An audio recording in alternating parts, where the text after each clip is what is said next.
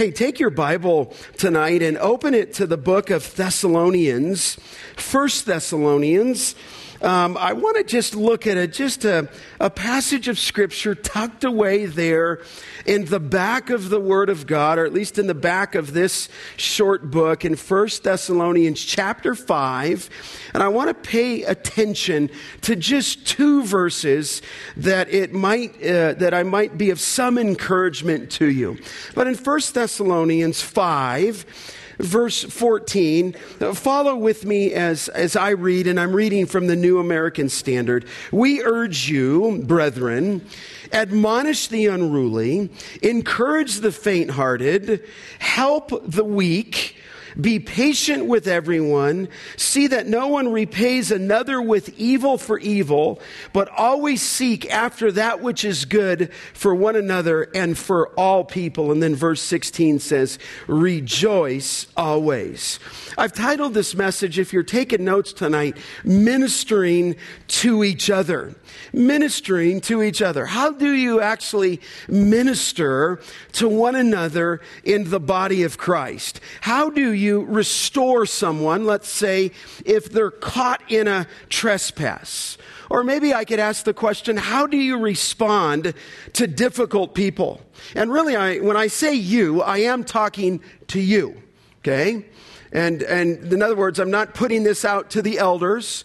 I'm not putting this out to the deacons. I'm speaking directly to you. In other words, you in this church at Grace Bible Church have a responsibility to each other. I think so often we grow up, and I do, in a paradigm that Rick and I grew up in, that everything looks and goes back to the leadership and back to the elders and so forth. And there's some truth to that in the scripture. But the scripture really presents a paradigm, as you well know and have been well taught, on a priesthood of the believers.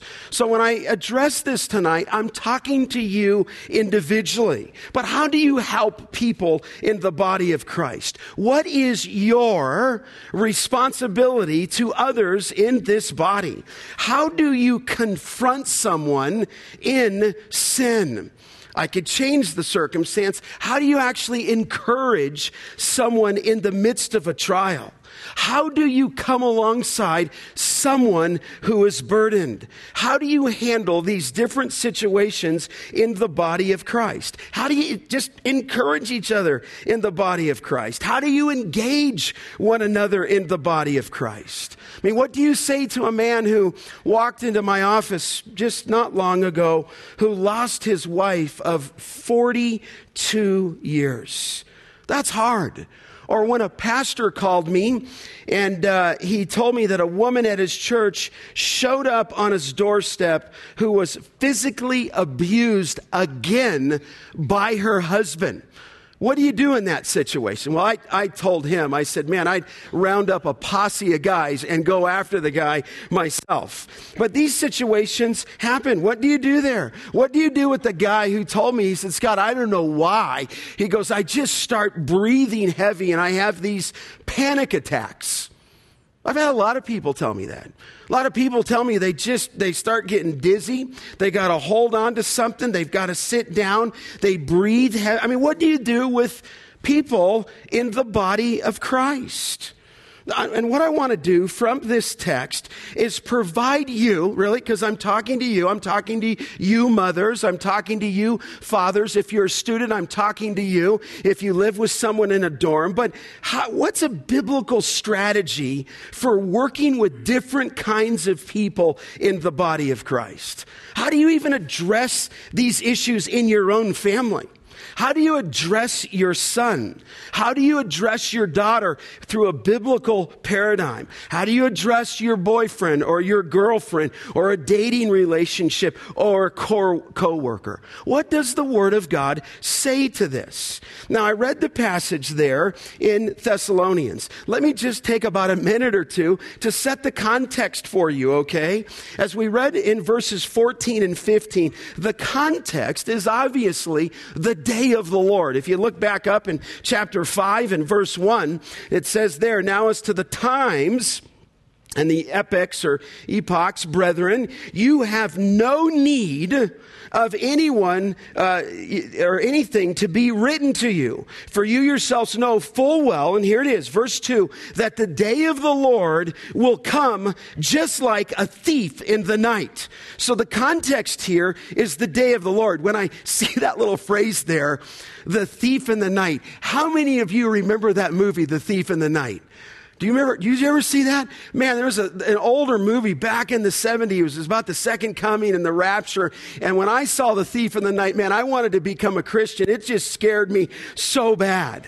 But, but here he says, you know, the day of the Lord, it's going to come like a thief when you're not expecting it. Look at verse 3 that while they are saying peace and safety, then destruction will come upon them suddenly, like the labor pains upon a woman with a child, and they will not escape. But you, brethren, are not in the darkness, that the day would overtake you like a thief. For you all are all sons of light and sons of the day, and we are not of night or of darkness, and so forth. And so the theme here is set in the context of the day of the Lord.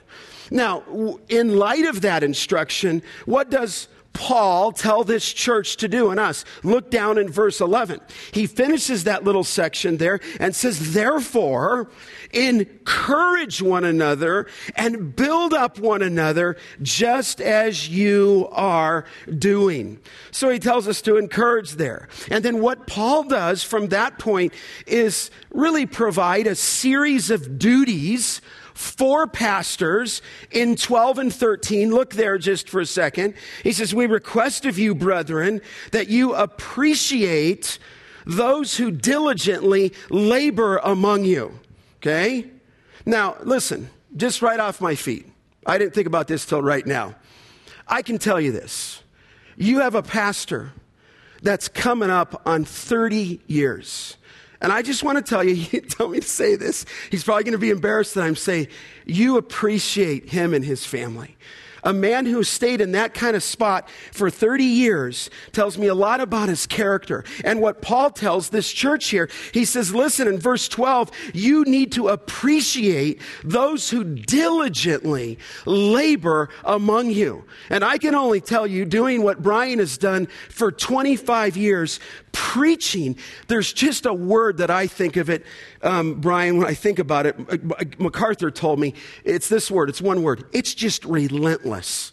I mean, you give your goods on Sunday, and then you're there with a blank paper on Monday, and you're starting over, and you're not just doing a service in the morning, you're doing a service in the evening. And so here Paul just says, for you, as a flock, you're to diligently lay, you know, appreciate those who labor among you, not just Brian, the pastors, the elders, and they have charge over you in the Lord and give you instruction. Verse 13, that you esteem them very highly in love because of their work. And then Paul would exhort you, verse 13, to live in peace with one another.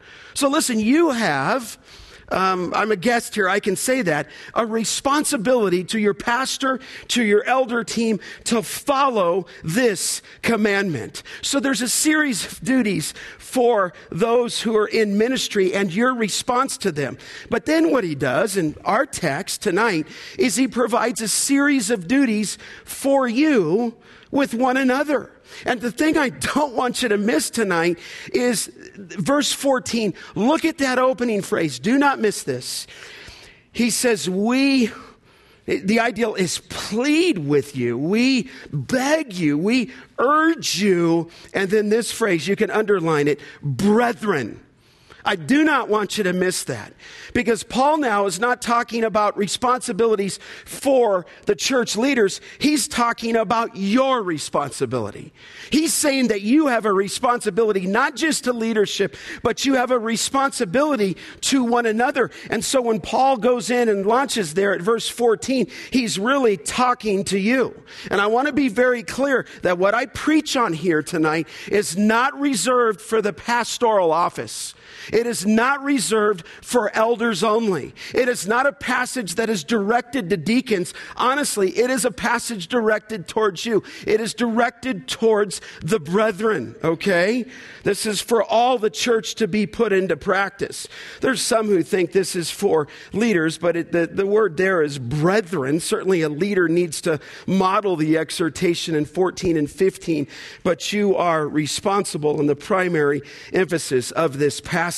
So this is a message for all in the body of Christ. Now, in this passage, there are different conditions that need to be addressed in working with people. There are, as I read earlier, the unruly, there's the faint hearted, and there's the weak. In other words, you've got different conditions. You, you can see they're unruly, they're faint hearted, there's people who are called weak, okay? Each needs intention, and it's very imperative to employ the correct counsel to those whom we interact with on a weekly basis. We could greatly frustrate someone if we admonish the weak and don't help them. So I could ask you tonight, what is to be done? And what Paul does is provide three appropriate responses for dealing with people in the body of Christ. Okay? And in each response, in dealing with people, there's a, a condition that he describes and a command that he wants us to put into practice a condition and a command. And as I walk through this, right, I want you to be thinking of the people in your life. I want you to be thinking of the people whom this relates to. I want you to be praying that maybe as you look at this, have I handled people right? And I guess I would just exhort you, as I exhort my own heart, this is God's flock just as one man, I don't want to handle his sheep wrong, and neither do you because you have a responsibility to them. So let's look at the, the first condition. There, there's the, the command, I'll just put it, is admonish the unruly. Look at it there in verse 14. He says, We urge you, brethren, you see it there. It says, admonish the unruly. So there's a condition described. Um, I have the word unruly. I think the ESV says you've got some people who are idle. In other words, there's some in the body of Christ who are unruly. They're, they're disorderly. In fact, it would even pinch on the side they're rebellious. That word for unruly, or if you have an ESV, that word for idle is, it's a military term. And it literally meant, and it does mean, to be out of step. It's the ideal of to be out of rank. You've got a soldier, if you will, or soldiers marching in line but you've got one soldier who's out of line, who's out of rank. That's the picture, that's the metaphor that Paul's giving here. It's someone who broke rank. They're idle, they're unruly. In fact, just glance to the right, Second Thessalonians, just maybe turn a page. You'll see the word used there in Second Thessalonians 3 6 he says, Now we command you, brethren, in the name of our Lord Jesus Christ, watch this, that you keep aloof from every brother who leads, here's our word, an unruly life, not according to the tradition which you have received from us. So you've got some in the body of Christ who were flat out unruly. We could say they're just flat out disobedient. In fact, Paul said in 2 Timothy here, or excuse me, in 2 Thessalonians 3 6, you're to keep away from that particular brother who leads that kind of life. And so you can see it's a, it's a really gritty term. Look over at 2 Thessalonians. Um, or actually, it's in 1 Thessalonians, I believe, in 4 11 where it says to make it your ambition to lead a quiet life, tend to your own business, work with your own hands, just as we commanded. The thought would be there is you've got a work, quiet life, but you've got some who are unruly. So let me just put it in a paradigm. These people are irresponsible. They are disorderly. And it refers to those who are neglecting their daily or spiritual duties. They're just bottom line out of order. They are, in a word, sinning. And within the context, you remember in Thessalonians, Thessalonians, some were neglecting their duties and kind of falling idle into corrupt disciplines because of their expectation of the second coming. Now, you've got people who are unruly. You say, What am I to do with people in that condition? Look in again at the text, at the command. Look at the command there in verse 14. It says there to admonish them or to admonish the unruly. In other words, when you see people in your own life, in your own church, you are to admonish them. It means to warn them. And it's the ideal of warning them with understanding. It is to be done with humility, but make no mistake about it. It is to be done with firmness. In fact, that word there in Thessalonians, admonish is simply the Greek word that we use often for biblical counseling. It is the word noutheteo, and it means to warn. It means to advise. The thought there in this term is to exhort them. In other words, you've got people who are unruly, and you are to counsel them to avoid sin. Maybe in some cases to even cease from sin. In other words, there's people people who need to be warned. They need to be stirred up to action. Those in disobedience need to be called to obedience and they need to be instructed. In fact, if you just glance back a couple verses at 1 Thessalonians 5:12, the words used there when it says we ask you request of you brethren that you appreciate those who diligently labor among you and have charge over you in the Lord and give you, my text says instruction, but it says here in another translation, who admonish you.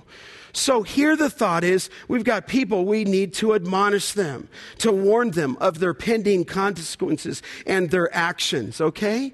So you, you say, well, how does that interact? Well, listen, if you're talking to somebody and they're in sin, okay? You don't sit with them and say, hey, it'd be really nice if you would do this.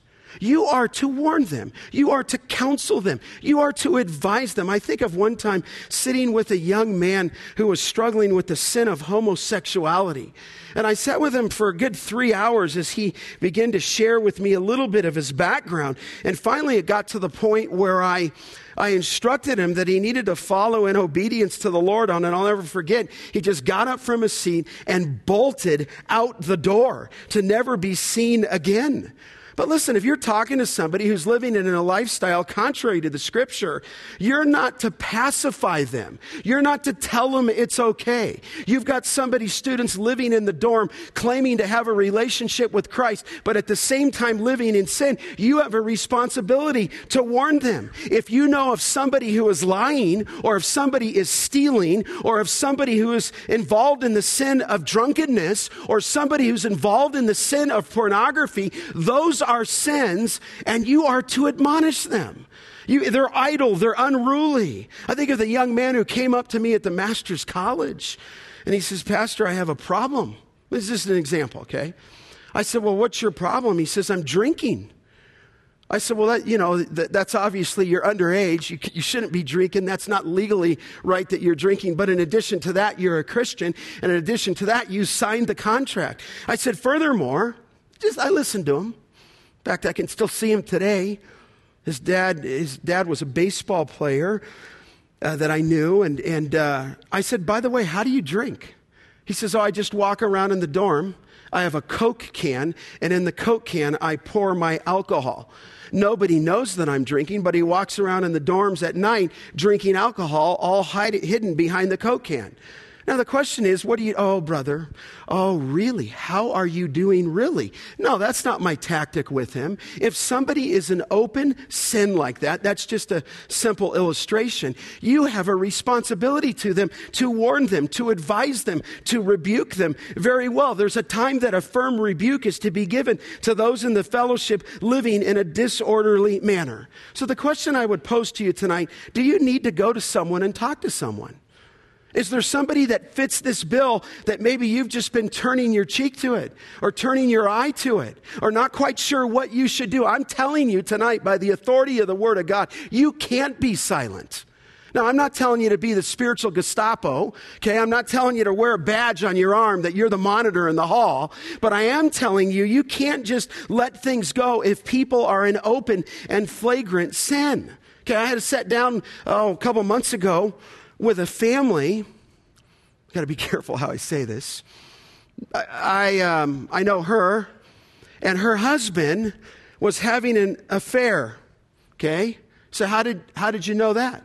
Well, she told me. Well, how did she find out? She tracked his cell phone and tracked the cell phone down to this woman's house that he was going to. Okay? So I sat with him in my office, me and the two of them. What do you, I, now, I have a responsibility to that man. But my responsibility is very clearly adultery is a sin. And I looked across my desk to him and I said, Get back in your house. You see? You say, well, Scott, that's pretty strong for you to say. No, I'm telling you, you should say that to that guy. I should say it as a pastor, but I told him to get back in his house. He says, Well, I don't, I don't know if I can come back. I said, She's right here. She'll take you back, even though you've sinned. I said, You need to get back in your house. He didn't get back in his house. He probably thought I was crazy. He probably thought, Who's this guy? I, I knew him a little bit. But my point is, you have people who claim Christ, they might need to be admonished. But that's not the only people. There's a second condition. I don't want to spend too long there. You admonish the unruly, but look what it says in verse 14. You encourage the faint hearted. Listen, there's some people who aren't, they're not unruly. Better get this right. They're the opposite of that. They are, here in the New American Standard, faint hearted. In other words, there's people in the body of Christ, the best I can say of what this Greek word means is they're worried.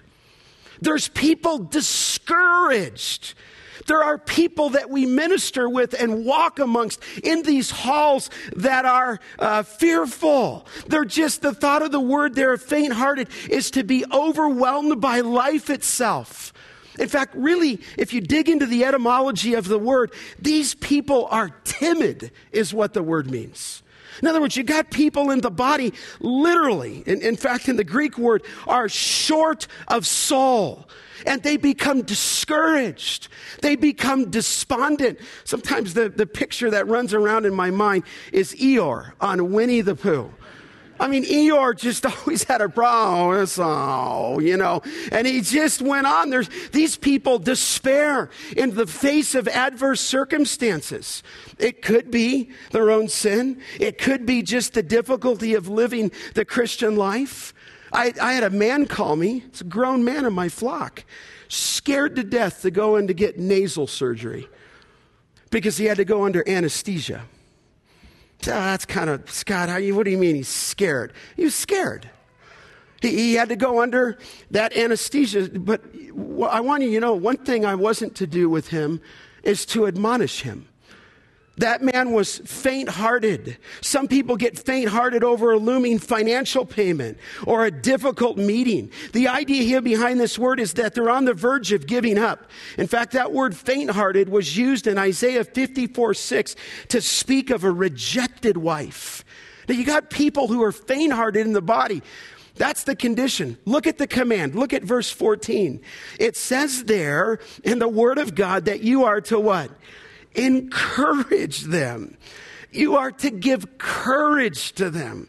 You are to give hope to them. You are, if you will, to stimulate them to press on, to encourage them to endure, to give them the extra help to live the Christian life. And it really expresses kind of a tender concern for them. In other words, I want to be very clear. Be very careful. You do not rebuke these people. You do not exhort these people. You are, in that word there, in that command, to give them hope, to give them encouragement. And the Lord only knows how many times I have failed in my own life and my own shepherding.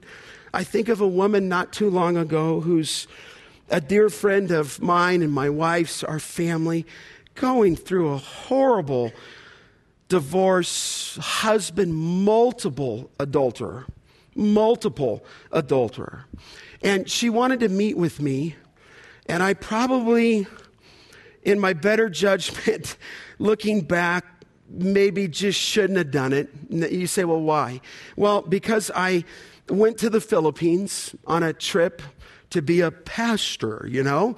And I was in the Philippines speaking at a pastor's conference. And in fact, I got the email maybe while I was in the, in the Philippines and said, okay, I'll do it right when I got back. I think I was landing on Monday and then I would meet with her and another pastor and an older woman on Tuesday. And I shouldn't have done it. I just, that's foolish on, on my part. So I get back on Monday. I land from being in the Philippines. I land from being at a pastor's conference where there's just a lot of testosterone testosterone, anyways, going on at that. Just fired up, you know, guys, you know, take the kingdom and all that stuff. So I get back. I was with this professor from the seminary, Montoya. He kind of engenders that himself as well. So I step into this meeting, and this woman begins to tell me of what's going on. It's nothing new. And I listen, and I just said, Debbie, here's what you need to do. You need to do this. You need to cut this off. You need to just stop here. You need to stop communicating with him here. And, and I'm thinking, I'm exhorting her, right? So we prayed. The meeting's over. I go from the meeting. I thought, well, hey, that went pretty well. So I catch up with my wife, my wife, the next day. Scott, how'd that go meeting with Debbie? Oh, Patty, it went really well. It went really well. She said this, and what'd you say? I said, I said this, and then she said this, and I told her that she needed to do this, and she needed to do this, and then Scott, did you tell her this? I said, Yeah, I did tell her that. Scott, did you also say this to her? And it wasn't anything wrong, but I can see my wife's face right before me. Kind of said, Really, Scott? Really? Yeah. And then I said this, Patty. And then Scott, did you also say this? And I said, Yeah, I said that. And I could just see my wife's face just crestfallen. And so I had to look at my wife and say, You don't think I handled that right, do you?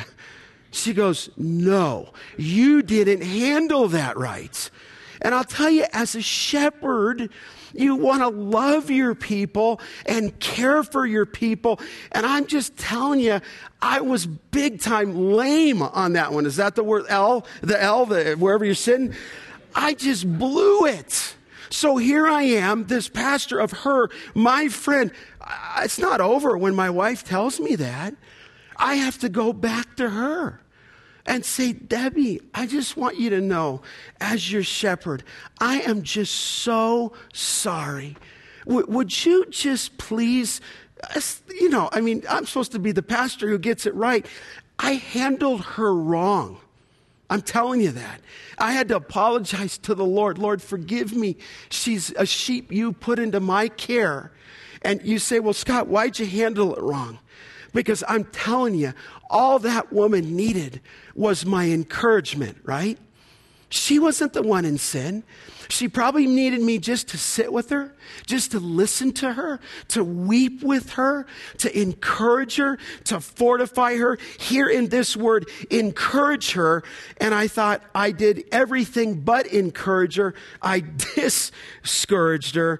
And it was so, I had to apologize to her. Debbie, please forgive me for being a lame pastor. This is why the sheep are so delicate, aren't they?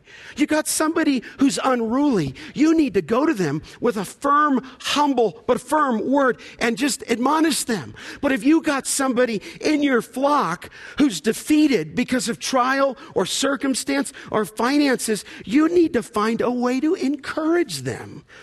But that's not all Paul says. Not everybody's the same. Look on.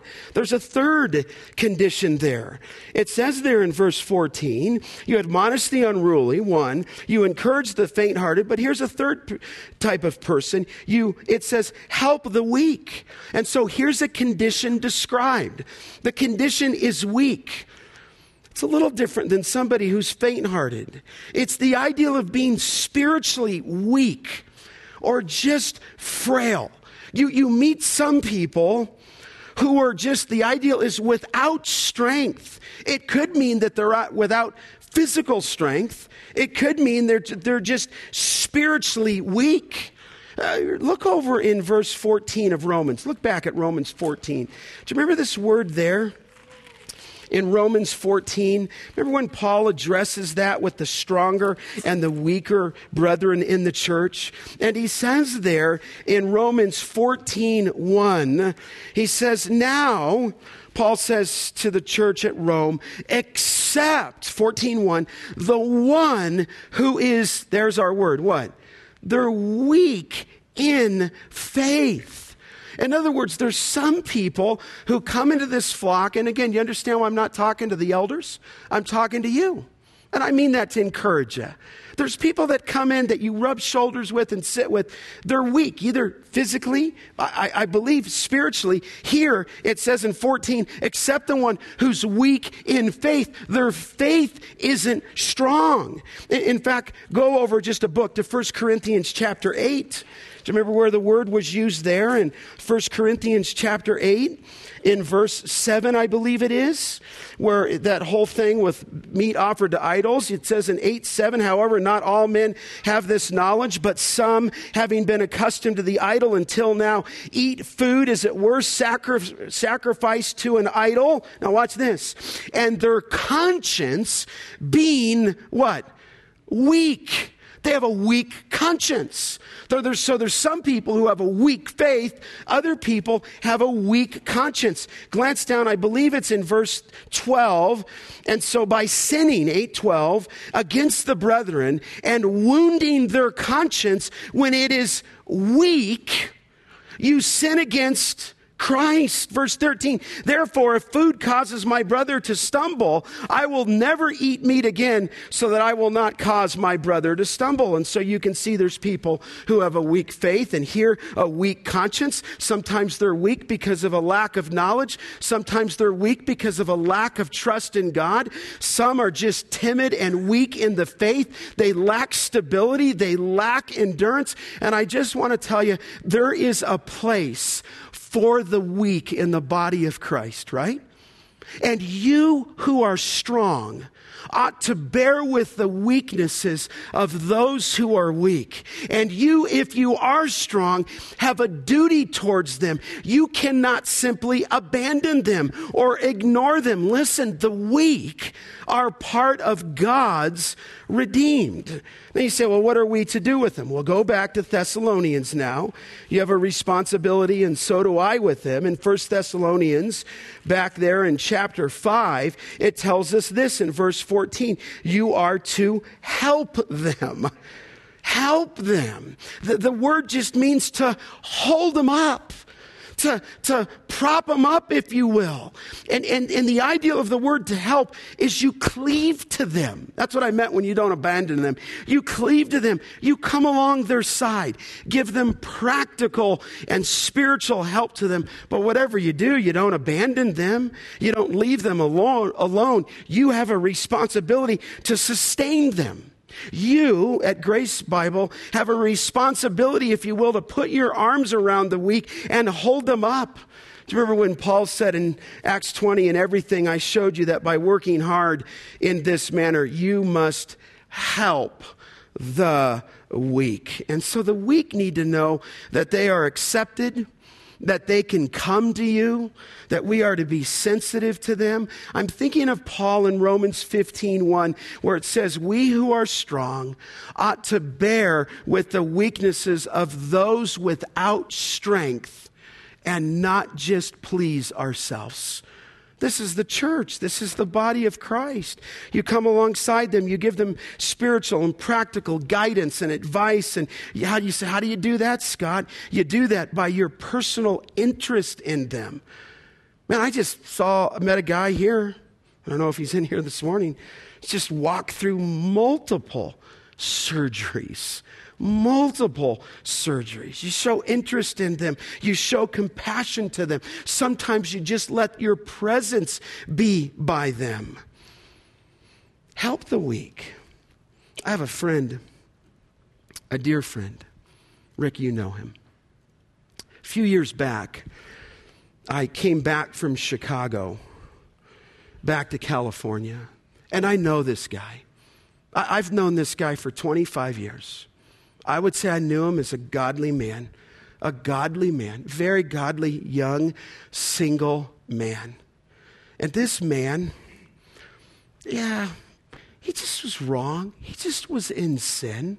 He got involved with a young lady, not only just on a spiritual level, you understand, he got involved with a young lady on a physical level. All the while, at the same time, he's a leader in this ministry. He was a leader for me. He was a leader in the ministry that he was in. And I'm just telling you, flat out, he blew it. He, he sinned, okay? There's just no other way to say it. And you know, when you're a leader and you sin, sometimes the hammer drops even harder. Is that fair? So I come back into town to California to pastor. And I have a buddy who calls me and says, Hey, you better pursue so and so, this guy. I said, Why? They said, Because Scott, he's not sure if he could go on anymore. Now, let, let me explain. The sin got exposed, the relationship was cut off, the relationship was ended. That was taken care of. I'm talking six months later. And this particular brother was weak. And you say, well, Scott, but he was in sin. Yeah, he was in sin. But it got exposed. He confessed it. Six months later, listen, this guy doesn't know if he can continue the Christian life. This guy doesn't know, you understand what I'm saying? If life is worth living. Okay? That's what I mean. He's on the verge. I lost it all. The whole carpet was pulled out, Scott. I said, Well, listen, brother. You, know, the Lord forgave you. I forgive you. And if Christ forgives you, you're forgiven, brother. You need to move on. He said, Scott, I don't know if I can move on. I said, Well, why is that? He said, A pastor came up to me at this particular church and he told this guy, he said, You're the worst failure this church has had in the last 15 years. Now, listen, I'm telling you, you can devastate somebody with that word, can you not? He said the same pastor came up to him and said, Hey, you no longer need to wear a suit. I said, He didn't say that to you. He said, Yeah, he told me not to wear a suit. I said, Why can't you wear a suit on Sunday? He told him, He said, Because leaders wear a suit and you're no longer a leader. And I'm telling you, when I called him, he wasn't sure if life was worth living. And what I'm telling you tonight is if we're, me too, if we're not careful, you could devastate somebody with your words. And if you got somebody who is so weak that they don't even know if they can live, and you've got somebody communicating that to him, he might as well maybe end it. Listen, we've got to be very careful. You say, Well, Scott, what are you arguing for? I'm telling you and myself, you've got to be a doctor of the soul. You better pray, Lord, are they unruly? Lord, are they faint hearted? Lord, are they weak? This guy was in sin, but at this point, he was so weak. In fact, basically, that one pastor said, You are a loser. Loser. Listen, you could crush someone with a comment like that.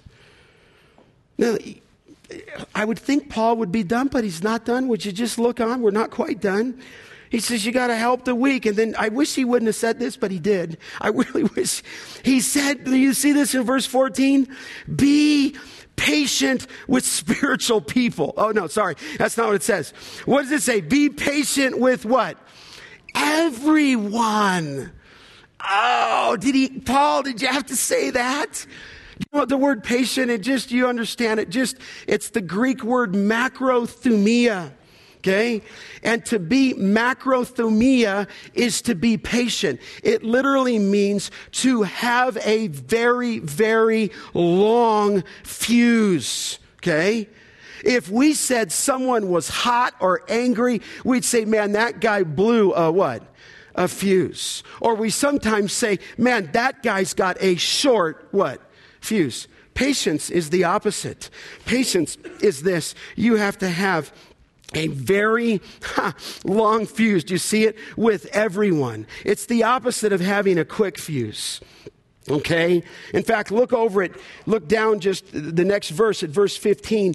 No wonder he says that. Be patient with everyone. Verse 15 see that no one repays one another with evil, but always seek after that which is good for one another and all people. Listen, anger, it, it, you got to be careful when you're helping people. You can get angry with people if they just don't do what you say. You can get irritable. I mean, that, guy, that same father who blew me off in my office, I saw him, I don't know, a few weeks back, shook his hand. Listen, I can't, I can't let that get me. I have to be patient with that guy. I, I admonished him. But listen, maybe the Lord's going to work in his heart. But listen, any kind of anger and irritability and unforgiving spirit will create dissension in the body of Christ. Listen, you have a responsibility in your home, fathers, when it says that the fruit of the Spirit, you know this, is love, joy, peace, and what? Patience. If you're walking in the Spirit, you will have a very long fuse. Do you remember the love chapter in 1 Corinthians 13 where it says that love is what? Patient and kind. In fact, go, just look, uh, look over at 2 Timothy for one second. If you're serving the Lord in 2 Timothy 2.24, I love this, where Paul says, to Timothy in 2 Timothy 2:24 that the Lord's bondservant must not be quarrelsome, but be kind to all, able to teach and what? Patient when what? Wronged. You know who models that? Your pastor. He models that far better than me. And so I pray, Lord, just help me be patient with everyone. Help me be patient with people in the body of Christ. Listen, we can talk, the buzzword is, and Brian, I don't think you necessarily use it, it's not a bad word, but the buzzword in the East, in the evangelical circles is community. And we can talk all we want about community, but if we don't love people, we're really shallow, aren't we? I'm just being honest with you. I remember one time, Rick and I were young men and uh, we're not so young anymore. But we were, if, if I had a name for Rick and I when we were young in ministry, I'd call us the sons of thunder. I mean, if there was a truth to be lived out, we were going to go after people. And we had a guy on our staff where we served fall immorally. He was wrong. I had to remove him as the pastor. And I remember being uh, uh, uh really a loved man uh, Rick and I would say a great leader. But you know, when you set a high standard like that and you fall, then the hammer falls even harder, like in that other account. But this guy was even above that. He was a staff pastor and an elder, and so we had to remove him. So we're there at the prayer time with the elders before the, the communion service when this was going to happen. And we, we said, to John MacArthur, yeah, you got to do it today. You, got to you got to tell the body today. You know, so we're in there. So I'm sitting on the front row that day, and uh, the service comes. He doesn't do it in his prayer. Doesn't say anything to the body. He he gets to the front of his message. He he doesn't remove the man there. He, he gets to the body of his message. He says nothing there. He closes in prayer. And I'm like, is he going to punt on this? Now, you know, who am I? You know, what an arrogant young man I was. I thought, is he going to punt on this? So he prays and he says, Oh, right before you're dismissed, I just want to tell you one thing about so and so on our staff. We had to just have him step away, just very soft, very kind. No, really amount of details, not much shared, and, and just walked off the platform. And I just sat there like this. And so Rick and I came in on Monday morning. and We're like, man, Rick, was, was that what you thought? I mean, I thought he would light that guy up. I thought he would bury that guy. You know, I mean, the, the guy sinned. I mean, we're, so Rick and I, what do we do? We're out of here. Let's go. We're going right up to the throne of John MacArthur's office. So there we go. Just, you knock on his door. Come on in, man. What can I do for you? Well, John, it was kind of how you handled it yesterday. Well, well, what did you want me to do, man? Well, we just thought you'd be stronger. We thought you'd have a little more heat to you. We thought you'd bring a little more fire, you know? And he said, No. I, Rick, what did he say? Love covers a multitude of sins. And he said, You know what, man? I didn't want to bury him. He's useful to the Lord's kingdom at some place at some time. And we saw his gentleness come out. So Rick and I just kind of turned around, kind of walked out. hey, Rick, we're idiots, aren't we? Yeah, we're, we're, we're idiots, you know. And we're, and you know, once again, he was right and we were wrong. But I want you to know, as you hear his fire for the truth, you say, did he do what he needed to do? Yes but I saw a tenderness in him to be patient with everyone, and love covers a multitude of sins. He didn't compromise, obviously. He's not going to do that, but I just saw, and I just thought, Scott, you're such a arrogant young man.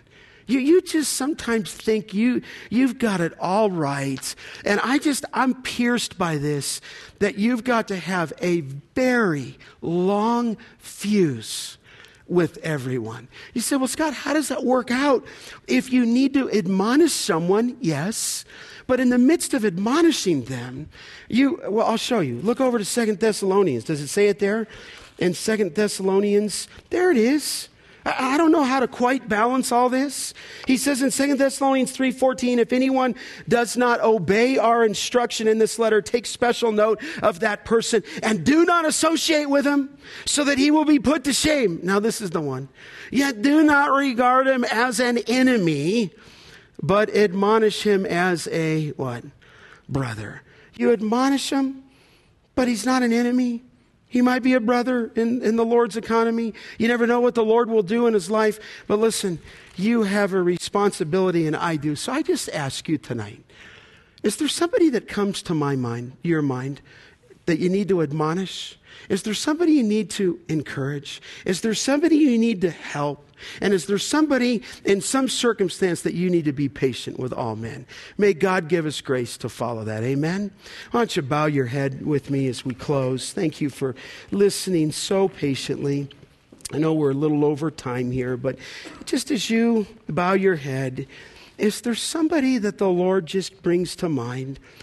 Maybe just that you need to go to and just really noutheteo, admonish them with humility but firmness warning them of the consequences. Maybe it's not that. Maybe it's just somebody who's so faint hearted, just so many trials, so many struggles, so many surgeries, so many trials in the, in, in the fanfare of life, and they, they just need you. And you're to encourage them. Maybe you just need to encourage someone tonight. Maybe you need to call someone in this precious body tomorrow. Maybe you need to jot a letter to someone. Maybe there's someone who's just weak and you just need to help them. Maybe there's those people you've already talked to and they, they, they agitate you a little bit. And you just need to have a real long fuse and walk in the Spirit. Lord, this is your precious body. I'm just simply a guest and an under shepherd. And Lord, we want to take care of your people and love your people. Would you show us, show me, show the body how to do that. Lord, help us handle your sheep so sensitively to never err on one side or the other. And Lord, all I can think in the midst of it is Jesus always handled people perfectly. And so, Lord, would you give us the mind and the heart of the Lord Jesus Christ? who can deal with the woman who was caught in adultery and tell her to go sin no more. But Lord, just got rid of all the legalistic righteous people, self righteous people around him. Help us be like Jesus. Help us have his heart. Help us walk in your spirit. And Lord, above all, would you just help us have a long suffering attitude so that we have the meekness of Christ and yet the firmness at the same time. Lord, help us go from here walking in obedience. We ask this now, Father, and would pray that you'd build up this precious flock in your holy word. In Christ's name, amen.